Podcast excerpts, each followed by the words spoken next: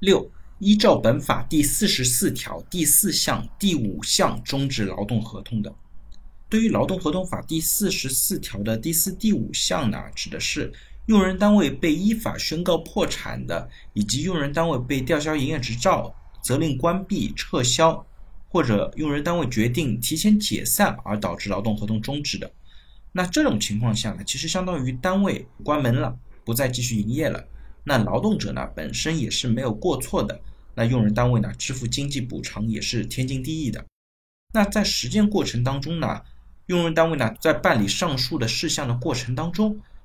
结清劳动者的相关劳动报酬或者说经济补偿，也是用人单位清算过程当中很重要的一点。如果用人单位没有做好这一项，那劳动者呢可以到相关的行政部门去进行申诉，那相关的工商管理部门也会责令用人单位先把相关的费用给结清了，之后呢才能够办理解散、撤销等事项。七、法律、行政法规规定的其他情形，那最后一项呢就是一个兜底条款，为今后的法律呢预留一个接口在这里。